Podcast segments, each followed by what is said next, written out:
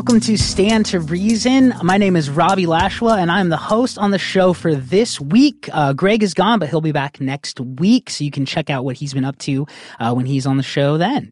Uh, I'm the newest apologist with Stand to Reason, and very grateful uh, to be here uh, today. If, if, you didn't catch the first hour of, of our talk with Dr. Titus Kennedy, you definitely should. Um, it, it, was just phenomenal. Uh, I love what he's doing and the book he wrote, and all all the things that we got to talk about that that prove uh, there's corroboration of the events of the New Testament surrounding the life of Jesus. Hey, I do want to uh, make a few announcements here before we get started. Um, if you'd like to call into the show, uh, I'll be answering your questions, and the number for that is 855 243 9975. Again, that's 855 243 9975. You could call in and get in the queue with your question. Uh, but I want to announce a couple of things that are going on uh, around Stand to Reason, some housekeeping things we got going on here. Uh, the first is that we have just announced uh, the theme and the speakers for our next season of our reality student apologetics conferences. Uh, this year's uh, theme is going to be Seek and You Will Find, and it's wrapped around this this this phenomenon we see going on of deconstruction, right? People deconstructing uh, from their Christian faith. Uh, we're going to have J. Warner Wallace, Jason Jimenez, and Mary Jo Sharp joining us. Uh, all the STR speakers will be there, uh, plus many other people. It's going to be a great, great season of reality apologetics conferences. Uh, you can catch us in Orange County, uh, Seattle, Dallas, Minneapolis, Philadelphia, and Augusta, Georgia. So if you're in in any of those vicinities uh, we would love for you to come and to join us. Now, to check out dates and the full schedule and on all of that info, you can go to realityapologetics.com and you can just see the lineups we've got and everything that's coming your way for this season of the Reality Student Apologetics Conferences. Also, another way we like to equip people here at Stand to Reason is through our STRU, our STR University courses. We've got two new courses out, one on the resurrection by Tim Barnett and another one on biblical hermeneutics by Alan Shlemon. Now, to, to sign up for these courses, to register, what you're going to have to do is go to training.str.org. And uh, once you register, uh, everything is, is completely free. You can take as many courses as you want on there. Um, but these are really great uh, resources for you to use in Sunday schools or in youth groups or just for, for, for your personal benefit. So I'd encourage you to go sign up for those and uh, begin learning from, from Tim and Alan, especially on those two two new courses that we've got. We also have uh, courses coming out uh, every quarter, so just stay up to date on the new stuff that's coming out, and we'll alert you to that on uh, social media as well. Now, if you want uh, an STR speaker, if you would want John or Tim or Alan or Greg or myself uh, to come and speak at your church, uh, we do that. We would love to have you schedule us to come out and speak on a whole bunch of different apologetics issues and topics. Uh, what you do for that is you, you email Darcy at booking at str.org, and she could set you up with our schedules, with our speaking topics, um, with our availability, and then you could schedule for us to come out to your church or, or your group or your university and uh, and do some speaking on apologetics. Would love to would love to do that with you. In fact, if you want to, uh, you can look and see our full calendar of where all of us are speaking uh, in the upcoming months. You can go to str.org/events, and possibly one of us is speaking in your area, and you could just come in and, and enjoy those talks. Tomorrow, uh, John Noyes is going to be live on Facebook and Twitter and YouTube at 12 p.m. Pacific Standard Time. And what he's going to be discussing are the main arguments that are being made in favor of abortion and how we as Christians can respond to those arguments in a gracious and effective manner. Uh, we would love for you to join us online and, and interact with John and ask him questions and see uh, this this talk that he's doing on how we can be prepared to talk with people, especially in our, our climate right now. So many different people are talking about abortion and the Supreme Court ruling and what may be coming. And we need to be ready to adequately meet people where they're at and speak truth into their lives. So John is going to help you out and, and equip you with that. You can also uh, tweet questions to hashtag STRask, which is our shorter podcast that is hosted by uh, Amy Hall and Greg Koukl, and they answer your questions every Monday and Thursday. You can listen to that on iTunes, but we also have it on the STR app. If you haven't got that, you can go to the App Store and add that to your smartphone, or you can go to our website, str.org, and you can also listen there. Now, one last thing, one exciting thing that I think you will want to uh, take a part in is coming up June 9th through 11th, so just in a few weeks, in Boca Raton, Florida. The Women in Apologetics Conference is happening. And what is exciting about this is our very own Amy Hall is one of the plenary speakers. She's going to be talking about how to persevere through opposition, and you are not going to want to miss that. Now, I know what you're thinking. Some of you are saying Florida is a long ways from where I live.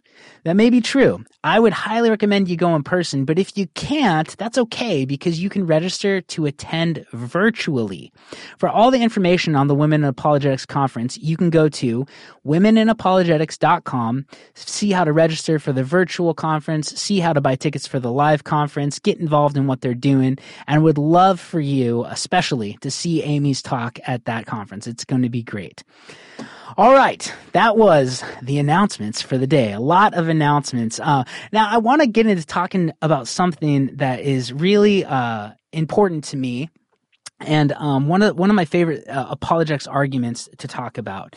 So I love the resurrection of Jesus. I, I think it is it is everything. It is what everything in Christianity hinges on.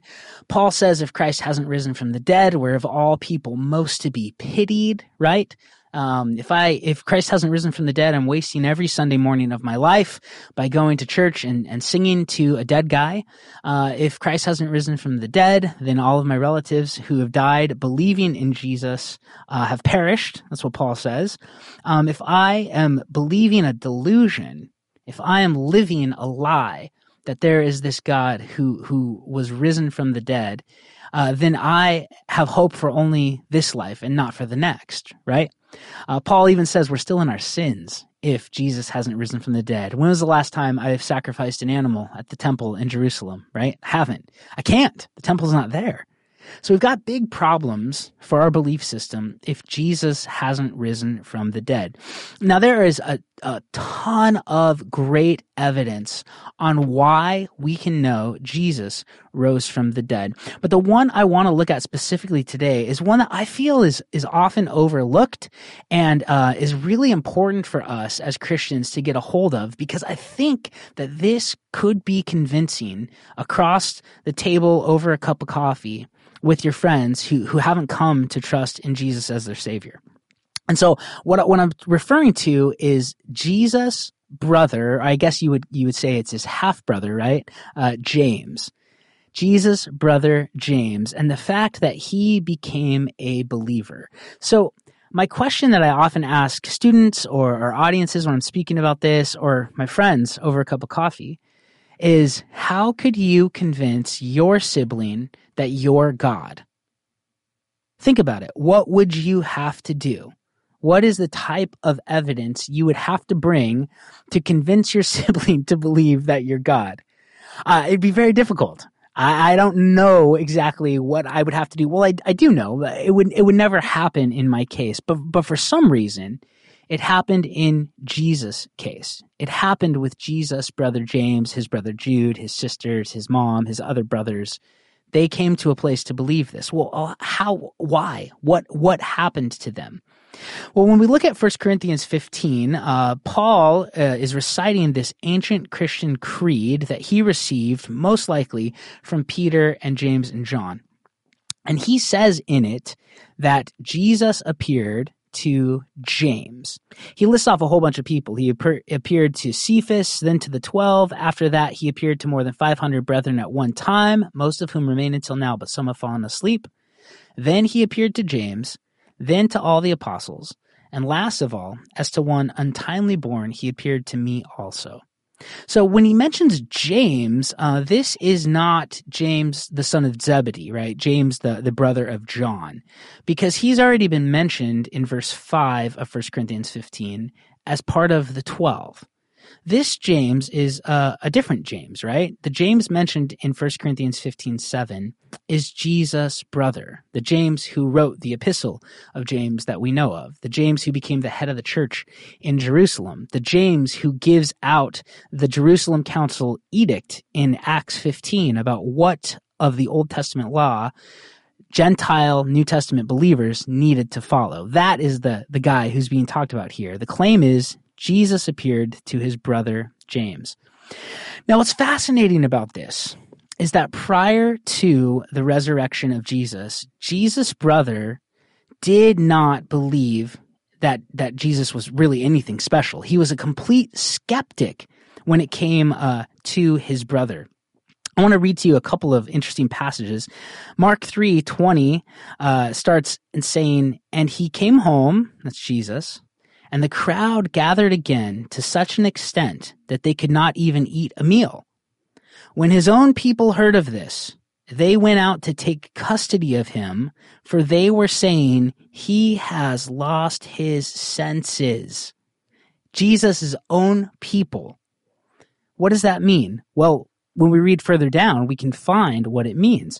Uh, what happens next in, in the story is this is when the, the scribes uh, claim Jesus was possessed by Beelzebub, and Jesus says, A house divided against itself can't stand. But if you drop down to Mark 3, verse 27, it says, But no one can enter the strong man's house and plunder his property unless he first binds the strong man, and then he will plunder his house. Truly I say to you, all sin shall be forgiven the sons of men, and whatever blasphemies they utter. But whoever blasphemies against the Holy Spirit never has forgiveness, but is guilty of an eternal sin. Verse 31 Then his mother and his brothers arrived, and standing outside they sent word and called to him.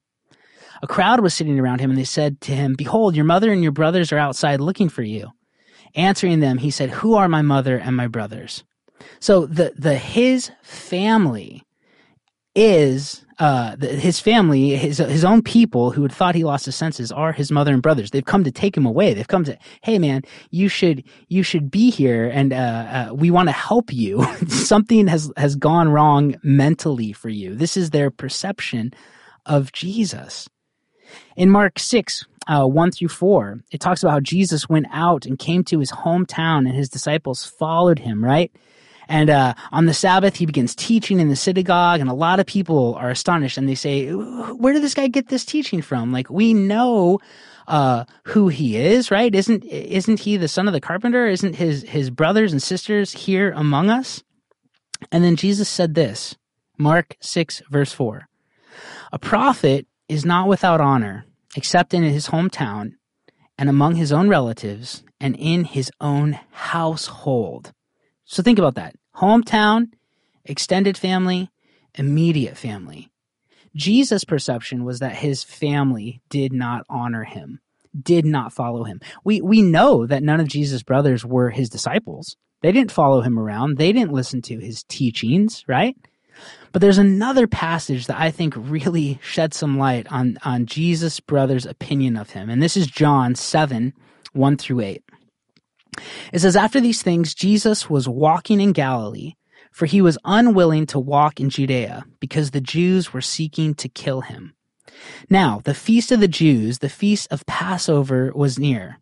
Therefore, his brothers said to him, Leave here and go into Judea, so that your disciples also may see your works which you are doing.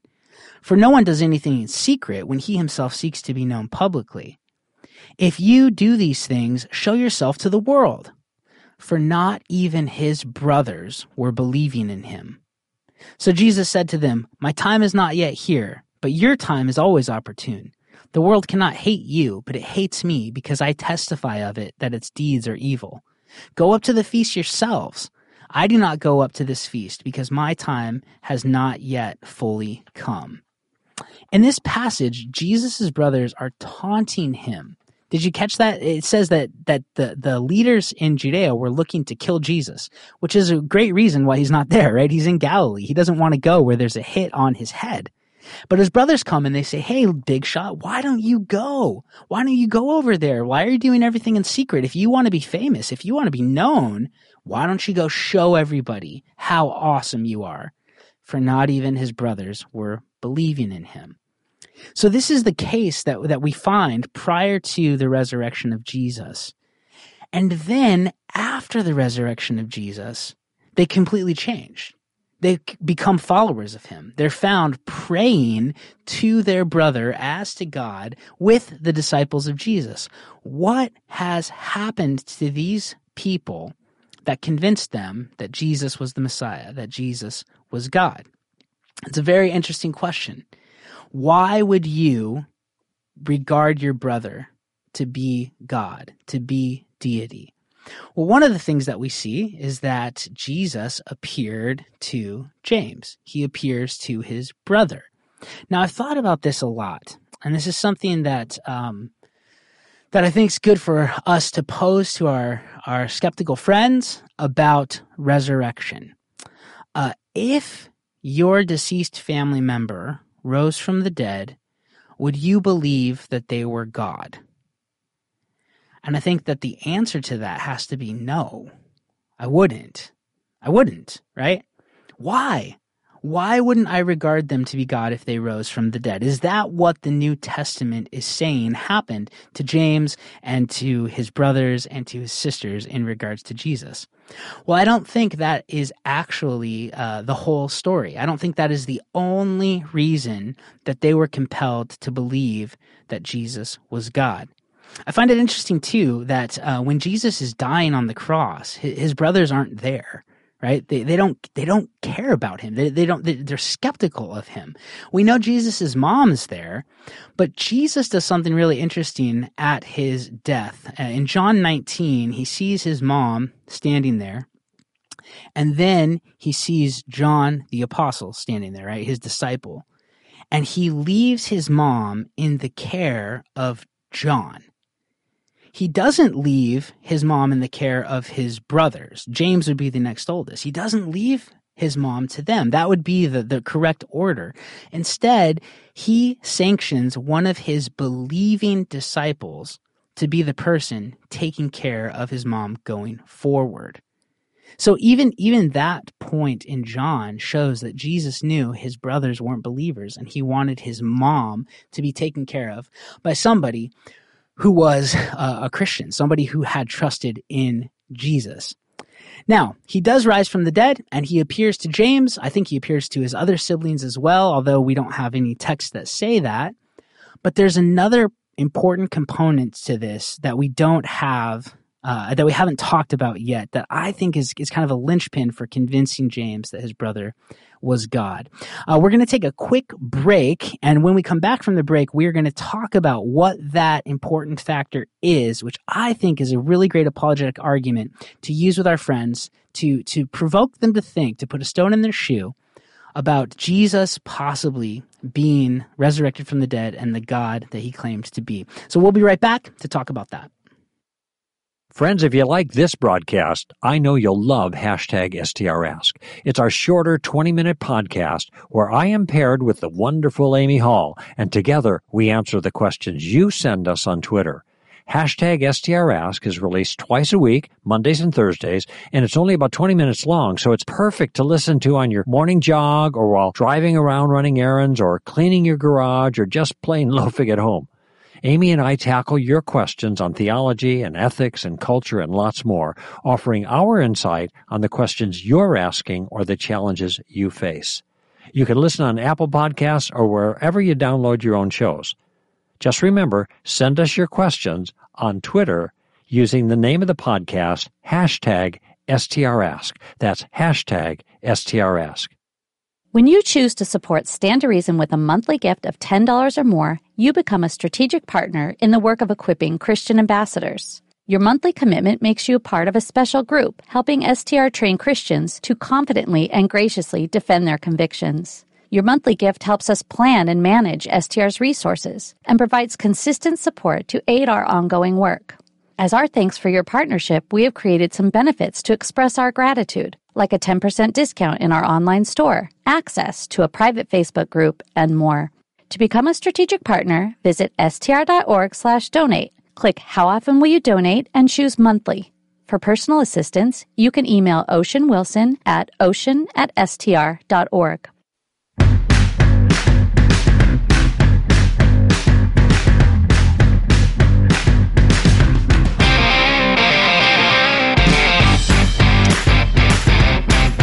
All right, welcome back to the show. This is Stand to Reason, and I'm your host for this week, Robbie Lashua.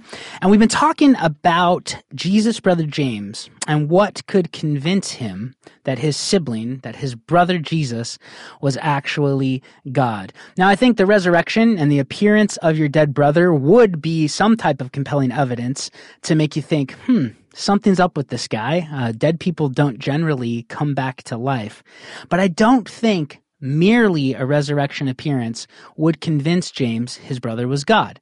Um, so we know from the scriptures, like we talked about before the break, that that James was skeptical of his brother prior to the resurrection. And then when we read in Acts, we find that he becomes a disciple, the head of the church of Jerusalem, and eventually he dies as a martyr. There are actually a few non biblical sources that mention uh, James and uh, and his death. Uh, Eusebius uh, quotes Josephus. Uh, he quotes Clement of Alexandria, and he quotes Hegesippus as mentioning Jesus' brother James' martyrdom. So basically, what happened was um, James was the head of the church, and the the, the um, Jewish authorities in Jerusalem came to him and said, "Hey, we want you to help us stop this heresy about your brother being God, about this Jesus character. So can you get up on the Temple Mount and just tell everybody that it's all fake?" And he says, "Okay." And he gets up and he basically says, "It's all true. my brother was the, was God, was the Messiah. Like you need to believe in him." And and the Jewish authorities get so mad at him, they shove him off the temple. Right, so he falls down from the Temple Mount. And uh, what what the histories say, you know, and this isn't scripture, so you know, is there folklore involved? Possibly, but what they claim is that he landed on his knees and his uh, knees were so calloused from kneeling in prayer that it actually uh, saved his life from the fall, and that he landed. And then uh, people came up and started stoning him, and then a fuller hit him in the head with a, the back of the head with a club, and that's uh, how he died.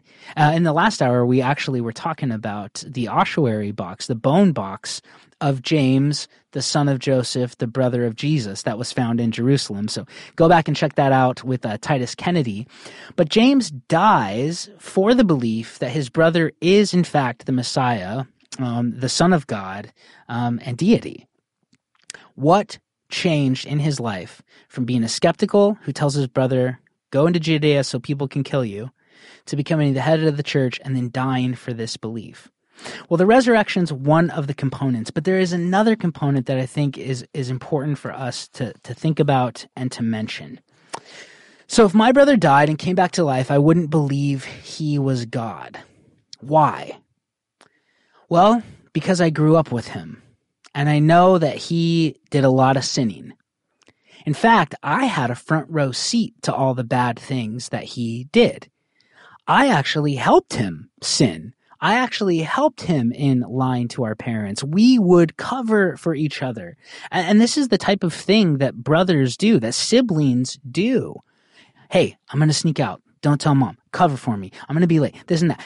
We are privy to the depravity of our siblings, unlike anybody else is, including our parents. So James is the the oldest son of Mary and Joseph, right? He is the second um the the second born of Mary, but he's the firstborn of Joseph. He is the closest in age to Jesus. Now, can you imagine growing up with Jesus as your sibling? Right? Uh, Paul talks about uh, Christ's perfection, uh, his righteousness. Um, we know that Jesus was sinless.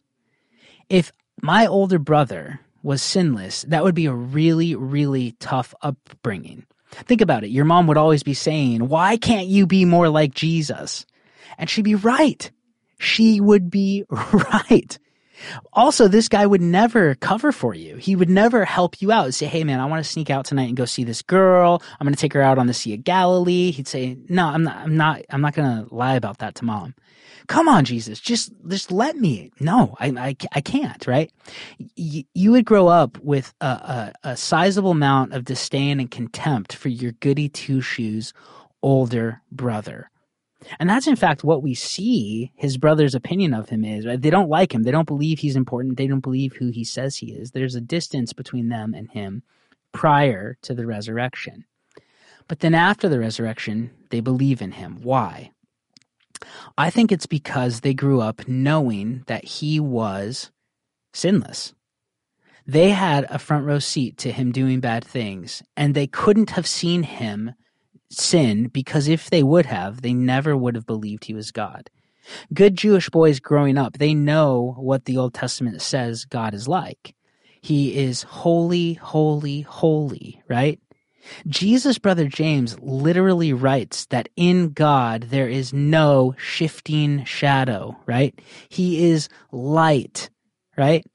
That's what he he knew the type of person that God was. So so in order for him to believe that his brother was God, he would also have to know that his brother was sinless. Sinlessness alone would make you hate your goody two shoes brother. Resurrection alone would be an anomaly and it'd be interesting, but but we see resurrections happen in the New Testament and, and people not believe that the resurrected person is God, right? Lazarus comes back from the dead. Mary and Martha do not believe that he's God. Jairus' daughter comes back from the dead. He doesn't believe she's God. The widow's son comes back from the dead, doesn't believe he's God. Resurrection alone is not enough to convince some people that you're God. But if people grew up with you and saw that you were sinless and then saw that you risen from the dead, those two factors together would compel them to think something significant was going on, something was special about their older brother. And I think that's what we see when it comes to James. It's also really interesting to think about James becoming the head of the church in Jerusalem, right? This often doesn't get talked about, but why does he become the head of the church? You would think that Peter or Paul or John, you know, one of these longtime disciples, one of these apostles would become the head of the church in Jerusalem. But that's not what happened. It's Jesus' brother who wasn't a disciple. Why did he become the head? Well, I don't know if we can know with certainty. I don't think we can say for sure why, but there's some speculation out there that the reason for it was because he would be next in line to the throne of Jerusalem. If Jesus is the king Messiah, in his absence, who becomes the next in line? It would be his next older brother. I think that's an interesting uh, uh, idea. I, I, can't say we know with certainty that it's true, but we do know James died for the belief that his brother was the Messiah. He led the church in Jerusalem that was under heavy persecution because he believed that his brother was the Messiah. And I think two factors convinced him of this. One, the resurrection of his brother but two, he had a front row to see that his brother was, in fact, sinless, the holy, holy, holy God of Scripture, in whom there is no shifting shadow. And those two things together compelled him, convinced him, persuaded him to believe that his brother was God. I think this is a powerful argument for us to use. I, I would encourage you uh, ask that question to your friends. What could convince you that your sibling is God? What would they have to do? and let people think about it. Let them chew on it. Let them contemplate that a little bit. and, and I think this is a really interesting apologetic argument. We've seen religious leaders convince their followers that there's something special. We've seen religious leaders convince their followers to commit suicide based on their teachings, right? So convincing your followers that you're something special, we've got examples of that. Convincing your family that you're God, that's a whole nother level. That's a whole different ball game. And I think that this is something that we should utilize more in our conversations about the resurrection, about this. Hey, the lines are open here at Stand to Reason. The number is 855-243-9975. If you got a question that you would like me to answer, uh, I'd love to talk with you. You can call in 855-243-9975. Uh, I saw an article this week that I thought would be interesting to talk about. So I love coffee, uh, and it's because I'm an American and we like coffee, right? Uh, so many people here at Stand to Reason love good coffee, and so this this um, this uh, article kind of caught my attention, and it was a little bit disheartening. Um, so this article comes uh, from Amelia Lucas. This is from May sixteenth uh, of this year, and it was on MSNBC. And the title of the article is Starbucks to cover employees' travel expenses for abortions and gender affirming surgeries. I don't know if you've seen this yet, but I just want to read this short article to you. It says this Starbucks said Monday it will start covering eligible travel expenses for employees seeking abortions or gender affirming procedures.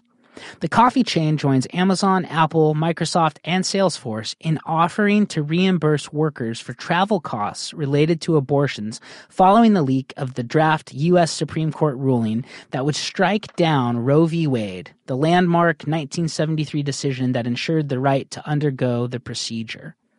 Other large companies like Walmart and Disney have overwhelmingly chosen to stay silent on the draft opinion.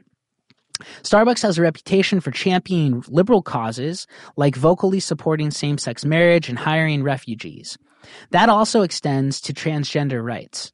Its health insurance has covered gender reassignment surgery since 2012 and a wider array of gender affirming procedures like hair transplants or breast reductions since 2018. As of mid March, 154 anti trans bills have been introduced in state legislators seeking to limit access to healthcare, sports, bathrooms, and education, according to NBC News. Employees enrolled in Starbucks insurance plan and seeking access to abortion or gender affirming procedures will be eligible for reimbursement of travel costs if those services aren't available within 100 miles of their home. The benefit will also extend to any dependents enrolled in Starbucks healthcare. A representative for Starbucks said the company is still working on additional details, such as when the benefit kicks in. The company has 240,000 U.S. employees. This was disheartening to me um, because I like Starbucks coffee. Um, it's it's good, but but their ideology to reinforce and pay for travel expenses to other states if the Supreme Court ruling uh, goes through. It's just extremely sad to me. I also thought about the the, the gender affirming surgery, right? What used to be called uh, sex change surgeries that that they are insuring not only for employees but also for uh, dependents of employees. And this was an interesting thing uh, thought that I had in regard to this is w- what if a transgender woman, which would be a man who now wants to be a woman to transition to be a woman, what if a transgender woman wants Starbucks to pay for the travel expenses for them to go and have an abortion? Now, I know what you're thinking. You're thinking, but that's a man. They can't get pregnant, right? But Starbucks is already reinforcing this narrative of of uh, the transgender ideology, and I wonder at what point they will say we can't spend money on things that aren't true. We can't spend money on things that are, are fantasy. It's an interesting, uh, an interesting thought. I don't know if you've seen the, the new emojis that are out there of pregnant men, um, but but this ideology that you can do and be anything you want to is not only affirmed, but it's also being backed up with insurance money by major corporations in our country. And I think what, what this should make us do is is reflect and and take pause and see how powerful lies can be in culture. I used to think that well when it comes down to the bottom line, you know, people people won't go along with these with these crazy notions. I was wrong. People can be swept up into uh, lies and untruth, into these cultural waves that come upon us, so much so to the point that they're spending money to reinforce a fantasy. This is what what Corinthians talks about, right? We, what we are doing, we our our weapons of warfare are not physical, right? We're not fighting flesh and blood. What are we doing? We're destroying fortresses and strongholds. We are, we are tearing down speculations raised up against the knowledge of God, false ideologies like the, the head honchos at Starbucks are believing. We as Christians need to be prepared to step in and help people see what's actually real because lies are powerful and they're devastating to cultures. Again, uh, tomorrow, John Noyes is going to be on at 12 p.m. Pacific Standard Time talking about how we can bring truth into the abortion debate. And I, I, highly recommend that you, you get educated on this and hear what he has to say tomorrow because you are going to be confronted with this in the near future.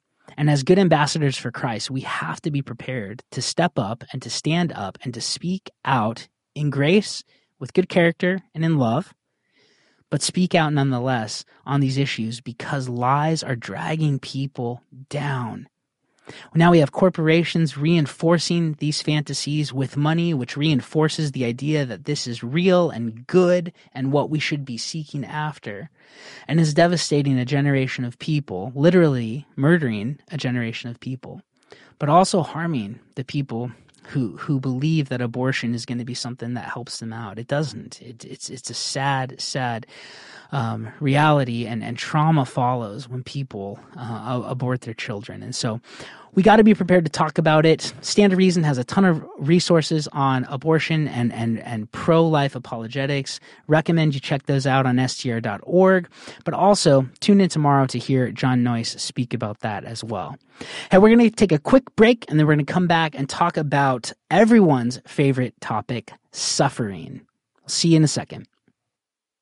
As a high school teacher, I always had a red pen close at hand. When I wasn't in front of my students teaching a lesson, you could find me assessing assignments, grading essays, and evaluating exams. The red pen played a crucial role in the educational development of my students.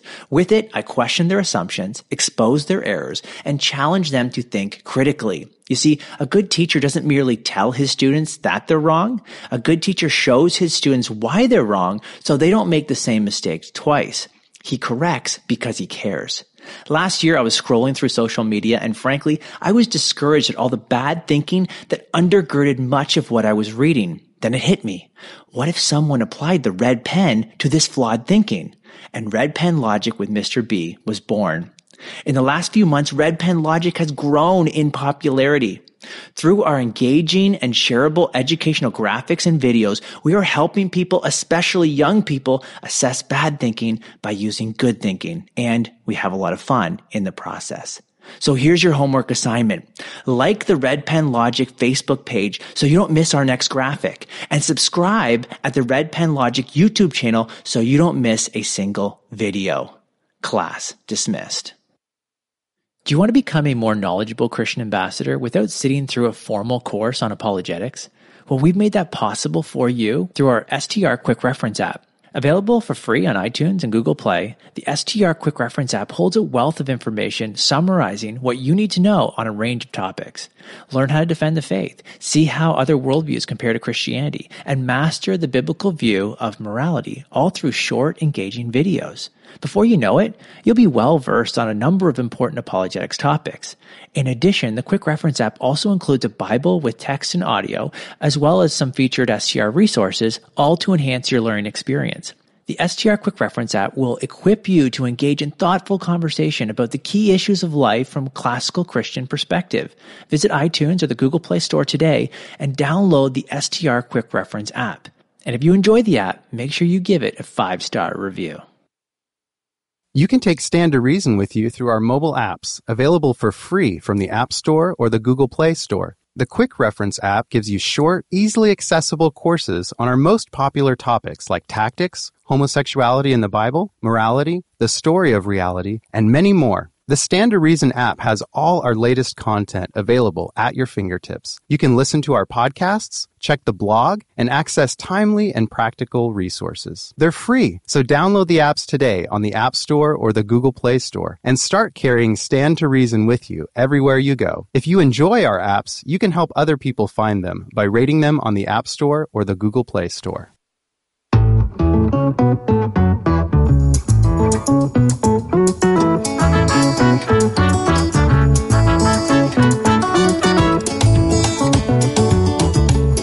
Welcome back to Stand to Reason. I'm your host this week, Robbie Lashua. And hey, I was just talking with Amy Hall and she told me about a really cool feature that we've got now up on str.org. Uh, if you go to str.org and you want to uh, submit a question for Greg and for the for the broadcast, uh, you don't have to call in on a Tuesday when he's here. You actually can go on there, click on podcast, scroll down to live broadcast, and we actually have a button where you can record your question and then Greg can play it on the air. So maybe you're at work during the time we record on Tuesday afternoons, uh, or you're busy, you're picking up kids from school, something, but you have a question you're dying to ask. This is the way to do it. Go to str.org, click on podcast, scroll down to live broadcast, and then you can ask Greg a question and record it and he'll play it live on the air. So there is that something new that you can uh, go ahead and do. So hey, as we end up end the show today, I wanted to end talking about something I've been thinking a lot about lately for the for the last month, and it's uh, suffering and miracles. Suffering and miracles. Um, there is a lot going on within Christian culture about seeing miracles and looking for miracles. And there's honestly some outrageous claims about miracles that uh, are in certain churches in, in our country. And um, it got me thinking as to what, what is the purpose of miracles and, and what does the normal Christian life look like? What does it mean to, to grow in the Lord? What, what is the normal way God wants to sanctify his people? And I started to think about it and it seems to me that the way God grows us isn't necessarily through the overt miraculous in our everyday life, but instead it's through suffering. Uh, Jesus himself, when, when he was asked for a sign, right? What did he say? He said, a, a wicked and adulterous generation seeks a sign, and none will be given to it except for the sign of Jonah. Just as Jonah was in the belly of the sea monster for three days and three nights, so the Son of Man will be in the earth for three days and three nights, right? Jesus says that the sign for all time is the resurrection. Like that's that's what we've got to look to. That's the one, right? That's the ultimate stamp of approval on the ministry of Jesus. Um, and yet, uh, a lot of us uh, myself included, want to see the miraculous in our everyday life, right? We want to see these suspensions of the natural order uh, to encourage us, right? To to encourage our faith, and and I don't think there's anything wrong with that. And I'm not a cessationist. I believe that God can and does do the miraculous today. But the question I've been thinking about is: Should I be seeking to see miracles? As part of the normal Christian life? And I don't know. I don't know. I think that what God's plan is for us is suffering. And, and it, it sounds a little morbid, I, but it's all over scripture, right? The, the ways I've grown most in my life haven't come through good happening to me or answered prayer. It's come through the hard times. It's come through the silence from God. It's come through the waiting that my trust in him has has grown, that my faith has matured. And this seems to be uh, the pattern that we see in, in other Christians of the past. Um, Peter mentions this in 1 Peter 1 6 through 7. He says, In this you rejoice, though now for a little while, if necessary, you have been grieved by various trials, so that the tested genuineness of your faith, more precious than gold that perishes, though it's tested by fire, may be found to result in praise and glory and honor at the revelation of Jesus Christ. See, he says there's a purpose to the various trials that go on because it tests the genuineness of our faith, which is more important than riches. Paul, he talks about this as well, Romans 8 18. For I consider that the sufferings of this present time are not worth comparing with the glory that's to be revealed in us, right? We will suffer now, but what's to come in the future far outweighs the hardships we go through here. Paul also says in 2 Corinthians 1 8 through 10, We do not want you to be unaware, brothers, of the affliction we experienced in Asia For we were so utterly burdened beyond our strength that we despaired of life itself.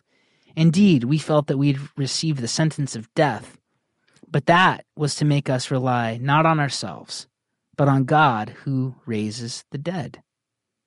See, suffering strengthens us, pushes us to rely on God in new ways. And this idea of seeking out the miraculous, right? We're instructed to pray for people who are sick, right? To take them before the elders, to cast all of our cares on the Lord because He cares for us, to, to be thankful and content with the life he's given us. So there's nothing wrong with with asking God for healings and and for help and for uh, friends and family to come to know the Lord and and for everyday needs. N- nothing wrong with that. We're instructed to pray for those things. But this idea of we should be seeing as many miracles as the book of Acts shows the early disciples saw. I don't know if that's true. And if it was, what would it do? What would the purpose be? See, as I read scripture, it seems that the purpose of miracles is primarily to validate the message of God. If, if you were God, how would you get people's attention? What's the type of thing that you would do to draw attention to what you want to communicate?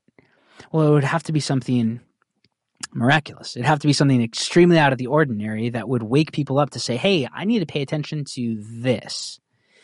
Miracles are used to validate God's messengers and his message.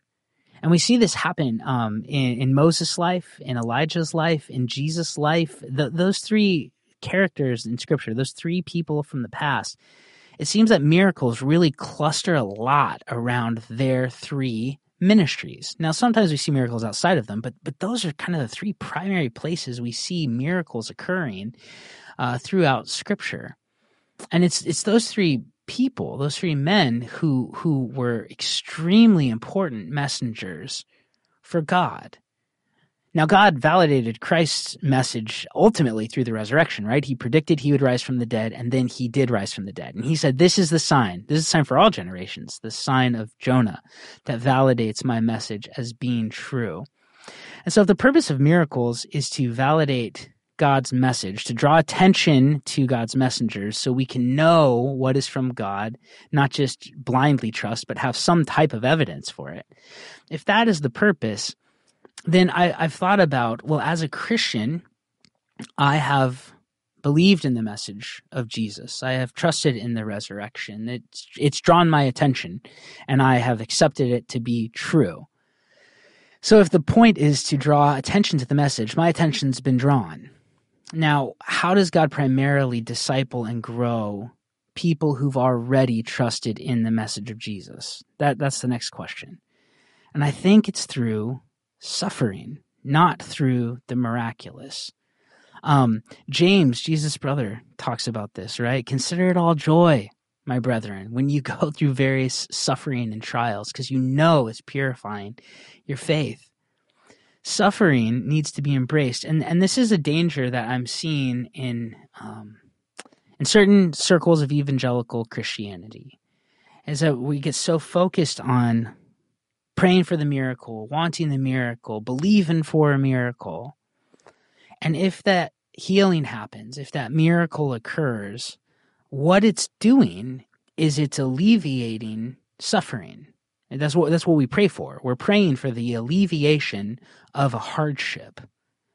But maybe it's the hardship that God is going to use to grow us, to mature us, to purify us, and not the release from it. Greg always says on this show, you know, that, that uh, the psalmist didn't say, I get a helicopter ride over the valley of the shadow of death, right? But as I walk through the valley of the shadow of death, you are with me, right? He's with us through the hardships, and he doesn't always alleviate it. And so I've thought about expecting or wanting alleviation all the time maybe would stunt my growth as a Christian. And and I don't want to ask for suffering. I don't want to pray, Lord, bring more suffering into my life. But it's an interesting thing of what's God's primary way of growing us. And the other thing I, thought about is, you know, I, I'm I'm 38 years old right now, and maybe I have, you know, if I had 60 more years left and this side of eternity, like that'd be great, right? To be 98, wow. But 60 years is not long, and there's things I need to learn, and there's maturity that I I, I desire to to grow in my relationship with Jesus, and there's things that come through living in a broken and fallen world that can mature and grow me that won't be possible when everything is fixed and my sin nature is gone and the world isn't evil and heaven's on earth, right? That, that in eternity, there will be things that I can't experientially learn that I can now. And I don't want to squander that. I, I want to embrace the suffering in, in a sense um, not in a morbid way not in a defeatist way, because we know that Christ has defeated death and the grave, and we have complete victory coming. But for the here and now, what is God's primary way to mature Christians?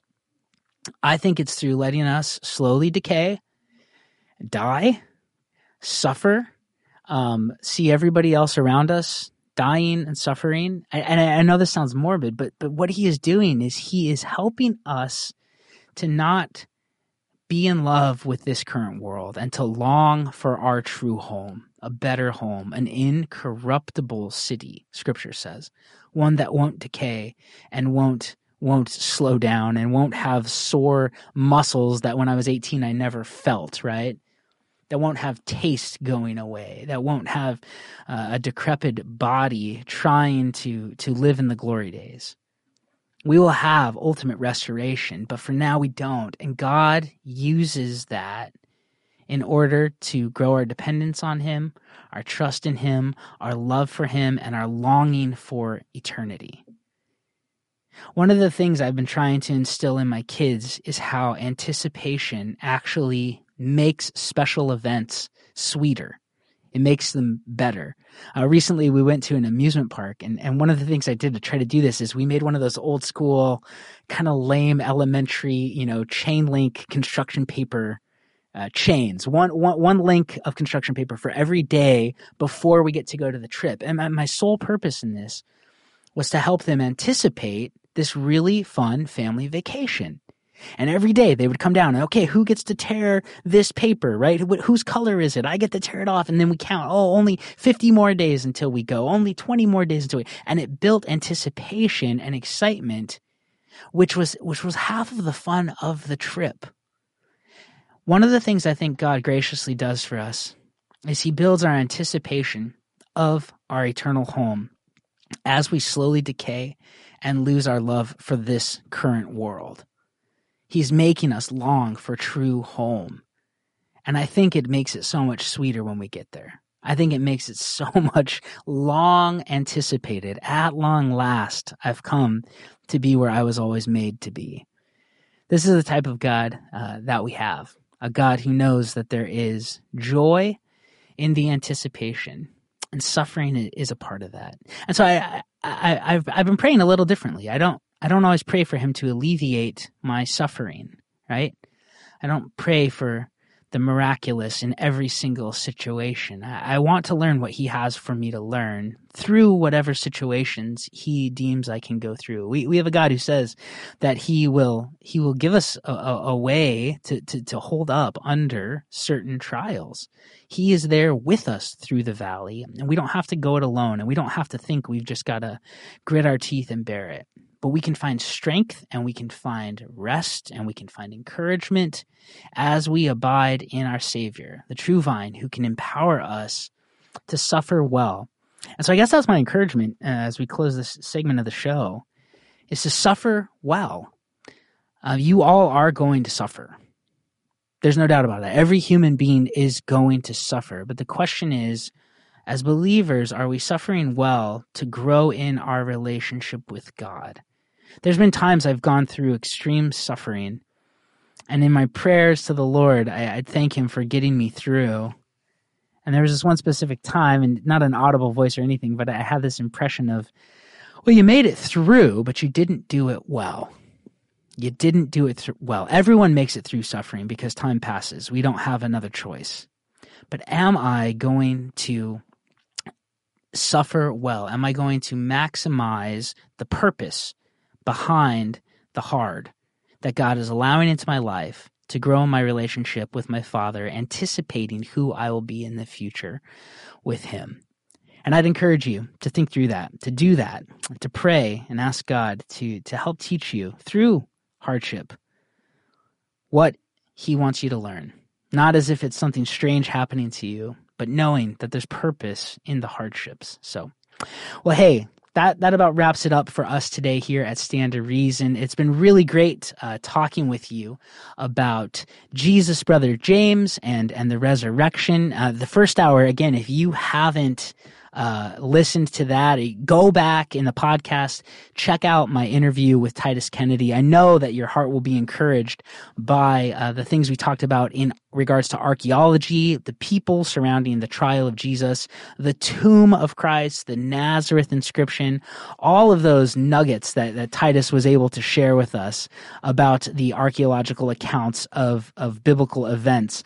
Also, just want to remind you uh, that the reality student apologetics conferences are coming out. Go check out uh, the the website realityapologetics.com because that is where uh, you can see all the speakers and the topics and get info on ticket sales and uh, what locations we're going to be at.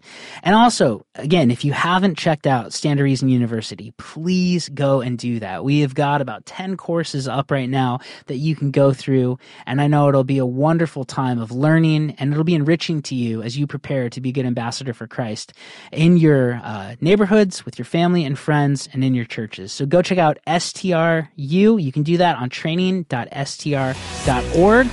Sign up, register completely free, and uh, take advantage of these great resources that we have for you. Well, hey, thanks so much for tuning in today. Um, I am Robbie Lashua with Stand to Reason. It has been great being with you. Greg will be back next week for another episode. But thanks so much for being here and go out there and be a good ambassador for Christ this week.